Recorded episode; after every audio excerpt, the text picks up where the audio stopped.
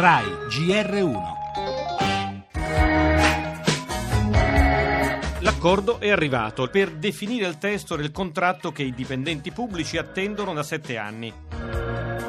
Ridiamo spazio alla contrattazione, insistendo sulla responsabilità delle parti e sull'obiettivo comune di un aumento di produttività. L'intesa coinvolge oltre 3 milioni di dipendenti, non solo scuole e ministeri, ma anche polizia, vigili del fuoco e forze armate, sino alla sanità e gli enti locali. Sul piatto ci sono 85 euro al mese. Se vi ricordate eravamo partiti da 300 milioni, siamo arrivati a 5 miliardi. I soldi ci sono, sì che ci sono. Ora è importante tenere insieme il merito verso verso quei dipendenti pubblici che lavorano bene e l'atteggiamento molto duro verso quelli, che sono pochi per carità, che timbrano e se ne vanno.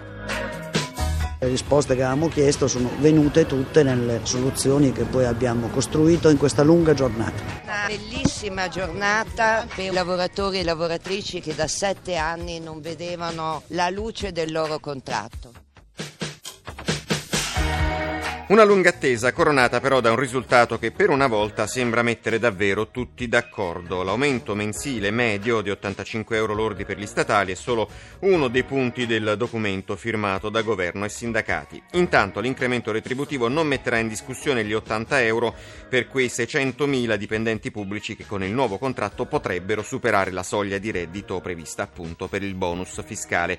Ma oltre ai numeri bisognerà dare concretezza a un altro aspetto. Merito e produttività saranno le chiavi per sbloccare ulteriori premi secondo misure contrattuali da studiare in seguito. Fattore non secondario in un settore con buona pace naturalmente delle centinaia di migliaia di lavoratori onesti e scrupolosi, settore dicevamo troppo spesso al centro delle cronache per atteggiamenti, abitudini a volte oltre il limite della legalità.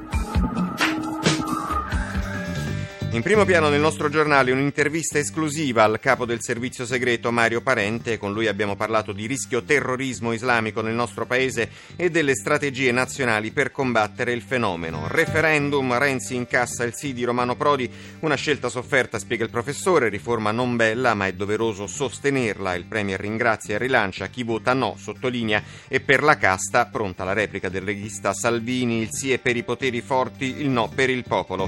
Casa Bianca, Trump annuncia lascio le mie aziende per occuparmi del paese, la cronaca, operazione contro l'andrangheta nella notte, catturato il boss latitante Marcello Pesce. Ancora morti sospette in corsia a Saronno, si allarga l'inchiesta su medico e infermiere, 35 i casi al vaglio degli inquirenti, parleremo anche della giornata mondiale contro l'AIDS e per lo sport, la Coppa Italia.